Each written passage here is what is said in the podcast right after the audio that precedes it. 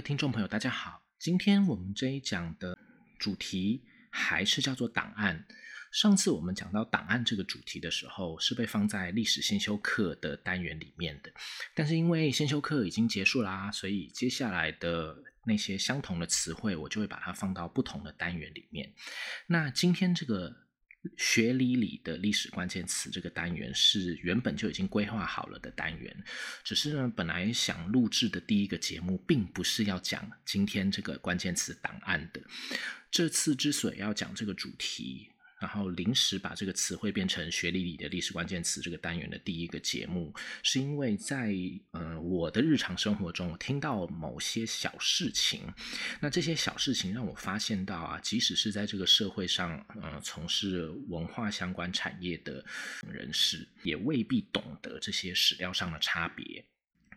所以我就想，在这个本来就是我个人想要做些推广的这个频道里面，好像更应该尽一点绵薄之力来说明，好让大家对于自己所接收到的讯息究竟是怎么来的，还有怎么去判断这些讯息的证据证明力，都能够有更多的认识。首先要先跟各位强调的是啊，就私人文书不等于档案。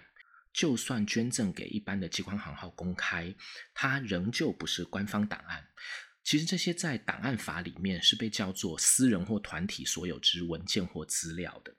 那档案主管机关是可以接受他们的捐赠或托付，甚至是利用收购的方式来把他们这些资料公开，然后在社会上应用，这样就可以变成广义的国家档案的一部分。可是呢，就性质上来说，这些史料他们是因为被中央主管机关协助处理了，才成为国家档案的一部分。可是呢，如果要拿来用用在检视国家或政府的决策或行动上的时候，这些所谓的国家档案，实质上是私文、私人文书的这些史料，他们的内部性质并不像是那种多数来自政府机关的那些国家档案。那种具有足够的证据证明力，所以一般啦，就算是那些档案被公家机关协助公开了的那种档案，他们其实还是会被被叫做民间文书或是民间档案的这种性质的，仍旧是和外交史、国际关系史所使用并强调的档案意义是不同的。啊，其实他们在法律上意义也一样不同啦。所以要跟各位解释的地方，就是开门见山的先解释的地方，就是其实就算被公家单位公开的那些档案，它也一样有国家档案或是民间档案的差别。而私人文书、信件、报纸等等之类的，就算被收录在其中，它仍旧是民间文书，而不是我们现在所讲的档案。这就像刚刚所说，就是嗯，个人的信函是私人文书嘛。可是呢，公家的信函，如果是在那个时时刻当下发出去的，那个就是监函，就是我们第一次的呃关键词刊物的那个内容，或是公函。如果这些监函或公函留存在机关里面，最后依照档案公开的相关法律来向社会大众公开，这种才是我们在这边所谓的档案。这种兼函啊或公函啊这一类的文书，他们在协助我们今天的人，就是历史事件之后的人，去理解过去那些跟政治有关系的事件，然后就这些史料去解释国家或政府的行为的时候，他们的证据证明力基本上都会高于一些私人信函、私人文件以及私人简报之类的内容。那我们之前也说过。在以前那个时候的报纸，历史情境当下的报纸，他们当然是代表了那个时候的状况，但这并不表示对于那个时候的事件的描述就是正确无误的。其实他的证据证明力仍旧比不上档案，因为写作那些报道的人。和事件相关人士的权力地位接近核心的地位不同，所以他需要臆测的程度就会不同。我们今天呢，就在要讲档案这个概念的时候，我们再用一个例子来跟各位说明这种证据证明力的差别，然后也可以顺便为还来不及从前面新修课部分开始听的听众做一点小小的基本介绍。那这个例子是一个比较新的例子。我要先说，就是一般来说啦，在我们台湾的档案法是规定，国家档案至迟就是最晚要在三十年就必须要公开开放应用。可是呢，如果没有被移送到党管局，就是档案的中央主管机关——国发会档案管理局的话，这些可以由机关自己决定要不要销毁，或者是可以在呃处理掉之前，看看有没有单位要把它数位化之类来协助典藏的这些档案，叫做机关档案。我们今天用到的这个档案，跟各位介绍这个档案，就是这种不算是国家档案，可是他们已经被数位化，所以它能够在还不到三十年。的那个最迟公开期限，就可以让社会大众公开应用检索到的这些机关档案。那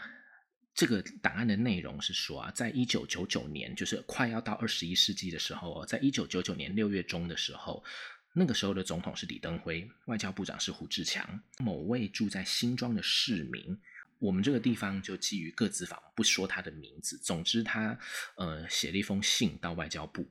他说他看到《中国时报》上面有一篇报道，所以他忍不住想要写信给政府提出他的心声。那顺便说一下，就是这个时候的《中国时报》还不是旺旺中时的《中国时报》哦，这个是那个这个时候的《中国时报》是那个至少和旺旺中时比起来要来的更有所谓的媒体风骨的多了的那个余记中的《中国时报》。好，那这位读者说，他看到外交部政务次长吴子丹在当时去访日的时候，见到了当时的自民党干事长森喜朗。这个位森喜朗，也就是这一次李前总统过世的时候，以八十三岁高龄率团来台湾吊唁李登辉前总统的那位前首相森喜朗。不过这个时候，就是投书的这个时候，森喜朗还没有当过首相啊，他是在这个事件之后的第二年，二零零两千年的四月以后才第一次担任首相。这位读者说，他看了。吴子丹跟森喜朗会面的时候，吴子丹向森喜朗说：“他说这是档案原文。他说，台湾对日本防卫指针配套法案表示欢迎。这个所谓的防卫指针配套法法案，其实说的是一九九九年四月二十七号在日本中院通过的三个法案，跟安保有关的法案。其实这个法案跟台湾有一点关系哦，不过以后我们有机会再说。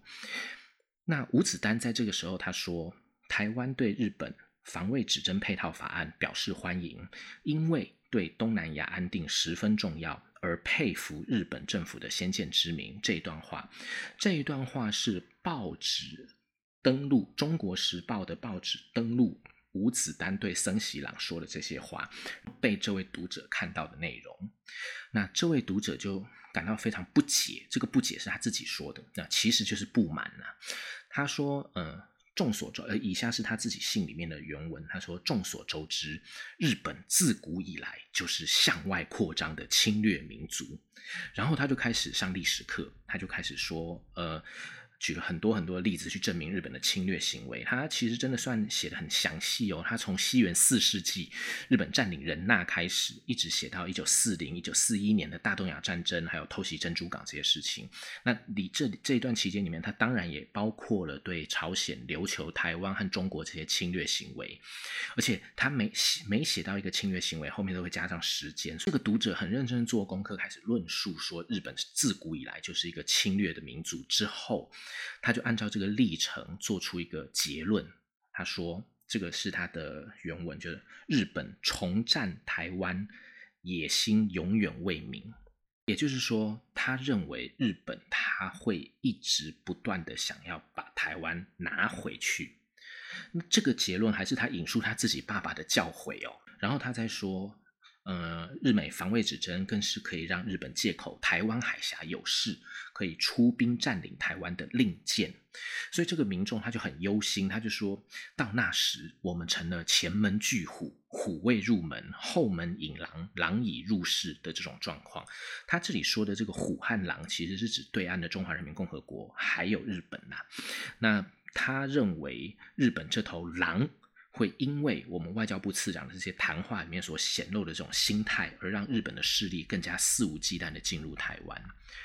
老实说啦，就是在二十多年前的时空背景之下。尤其是在当时就已经是社会人士，有了一定年纪的那些民众，对于日本的确还是会有不少疑虑的。这和他们过去受到的教育当然有关呐，但也确实有一些人是因为他们自己过去的经验而做出这样子的看法。我认为这些看法，其实都应该尊重，而不是任意奚落或取笑他们。呃，我自己的经验是，我在自己的课堂上常常会跟学生说，我个人的立场是支持民主、自由和多元这些价值的。我也相信，只有在我们真正拥有这种态度和素养以后，我们才有资格声称自己是一个民主、自由的国家。所以，就算我对很多事情有我自己的看法，可是我仍旧会尊重其他人说出那些和我不同的意见的那些论述。那如果对方是可以沟通、可以对话的那种人，那我就会尝试去跟他沟通对话。那如果对方他不是那种呃理性或者是具有那些素养的话，我会闭嘴。离开，随便他去讲那些他喜欢讲的事情，即使他所讲的那些话、那些判断、那些说法，我认为很瞎，我根本不同意，甚至我还会在心里面嘲笑他们。可是我还是会尊重他们讲那些话的自由，而我不会随便扣他帽子，甚至指责他说他什么不懂或什么什么之类这些。只是呢，我觉得我们现在这个社会并不真的拥有这种态度，所以我们会很容易就会在网络上看到各种互扣帽子的行径。那这种行。其实只是增加社会上的争端而已啦。不过这个不是我们今天要讲的内容，只是希望我们能体会一下这种状况，然后各自努力去改变这个社会的氛围。回到刚刚的状况，就是面对了这位民众的来信，而且还指明要寄给报道里面写到说的这些话的那位政务次长吴子丹，所以政府单位要怎么处理呢？是的。就是我们刚刚有提到的，就是要有办事员写个监函给长官看，然后长官同意内容之后，就以长官的名义回复的那个那那个程序。那这次负责拟稿的亚太司职员其实很辛苦，他写的可能应该超过五百字的一个草稿给上级看。这个草稿的内容是先说了报纸记载的这个说法并非事实，并非事实是。原文，那为什么不是事实呢？因为吴子丹当时根本没有针对这个什么防卫指针配套法案做过任何的表示，而且吴子丹以下原文呢，在日本期间并未与我国内媒体记者接触，这是原文。然后，所以呢，就是接下来也是原文，有关之报道纯属该报记者之臆测。那在这些澄清的内容之后，这个拟稿员开始很热诚的想要让来函的这位民众理解日本跟美国这个所谓的新指针是什么东西，然后还有当时的中华民国政府对这些状况的态度又是什么。那然后他还要顺便再强调一下国策，他说这以下是原文，他说我就我国对于任何有助于促进亚太区域和平、安全与繁荣之机制，亦就是也是。持有正面之看法，并愿共同努力对本地区做出积极贡献。这些展望。那在吴子丹还没有看过这个这个草稿之前，亚太司的副司长刘一鸣，这个刘一鸣他后来退休的时候还当过台湾全民食物银行协会这个 NGO 的理事长，算是还蛮有公益意识的一位外交官。那当时的亚太司副司长刘刘一鸣，他还在增加了几句话在草稿上面，他说。亚太地区表面上虽大致属于安全的态势，但是许多潜藏之冲突情势，包括台湾海峡的不确定因素，随时都有爆发的可能性。这些文字来表达吴子丹对这个新指针事件的看法，还有中华民国的态度是什么？那说起来啦，一般民众看到这个。监函的话，他应该会觉得政府官员虽然没有讲出什么具体的内容啦，但是答答复的诚意应该算是够了吧。不过吴子丹本人，他看到这个草稿之后，他是大笔刷刷刷刷刷，把拟稿员大部分的内容，还有刘一鸣的补充文字，全部都刷刷刷把它删掉，呃，只留下几句说，嗯，他没有讲过那些话的内容，还有把原稿里面呢说那个报道纯属该报记者之臆测，这些文字全部都删掉，改成。有关报道内容并不正确，这样子的中性评述。那至于原本的那些解释当前的局势还有政府态度的这些内容，吴子丹就只用了台端关心国事，精研中日关系，爱国热忱，无任钦佩，今后仍请一本爱护初衷，随时指教为感这些场面话去代替他，其他全部都删掉了。那。这几句话真的是吴子丹自己写的，只是就不再是那个职员带你的内容了。那虽然呢，这也是政府监函的常态，可是说实话，那位拟稿员写了那么多字都被删掉，然后民众看到一个精简版的回函，有没有感受到政府的诚意？就他们会是什么感受，我就不知道了。但至少就是这个事件，小事件就大概就这样结束了。可是我们从这个小小的例子，其实我们就可以感受到啊，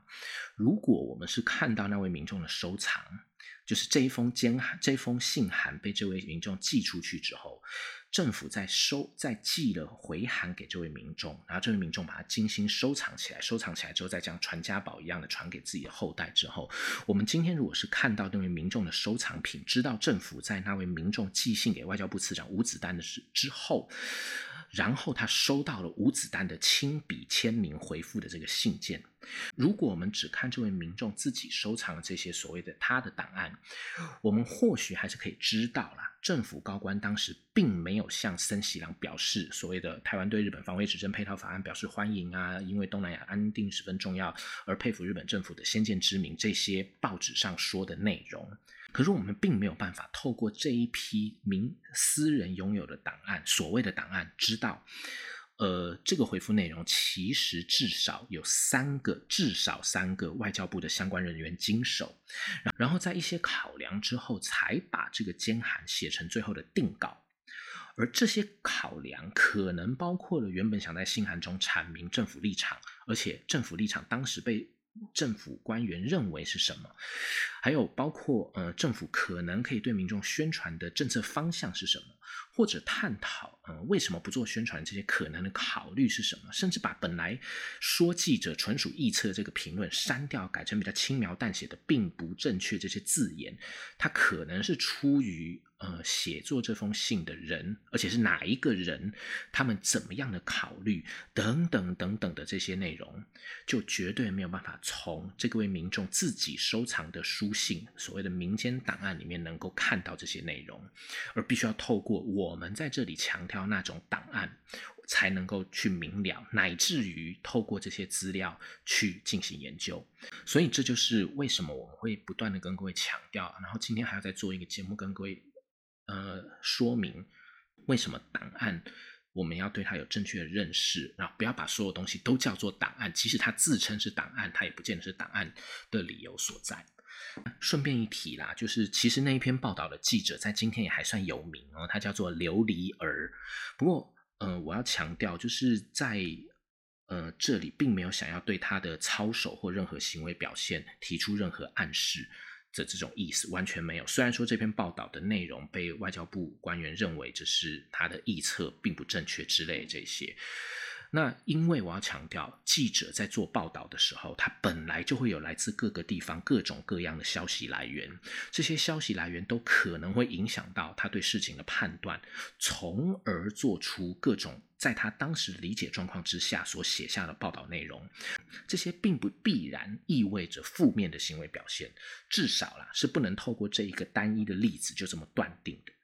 不过，这个例子还是可以因此说明，就是为什么我们会在先修课的档案单元里会跟各位强调，报纸虽然同样是正重要的史料，可是报纸的证据证明力真的还是会和档案有明显差距的理由所在了。那也就是说呢，像我们在之前单元里面跟各位讲到，呃，报纸啊、时人日记啊、邮件啊这些，虽然都有反映当时状况的证据能力，可是如果要依据这些史料来推断重要的历史事件里面的前因后果，证据证明力就会明显不足。因为我们从刚刚那个例子应该也可以感受到，就是生产这些史料的人和推动事物进行的主要因素——政府力量的距离是没有办法相比的。呃，换句话说啊，就是呃。推动事务进行的那些政府力量，也就是生产档案这种史料那些人，特别是以政府官员为主体的那些公职人员，他们在制造出日后被我们叫做档案的这些史料的时候，他们所能够体现权力运作在当时如何运作那个状况程度，都会比较深。所以这就会回到我们不断强调的概念，也就是为什么我们不能忽视档案对认识历史事实那个 fact 方面的重要性。那同时也不能随便就将不是档案的那些史料，例如书信啊、报纸之类史史料，只因为拥有这些东西的人把这些东西叫做档案，然后我们外界就真的把它们当成档案来运用来理解。所以我们今天其实就是想要跟各位。再重新介绍和说明这样子一个状况。这并不是在说其他的史料很烂，我要再次强调哦。可是他们真的就不是档案，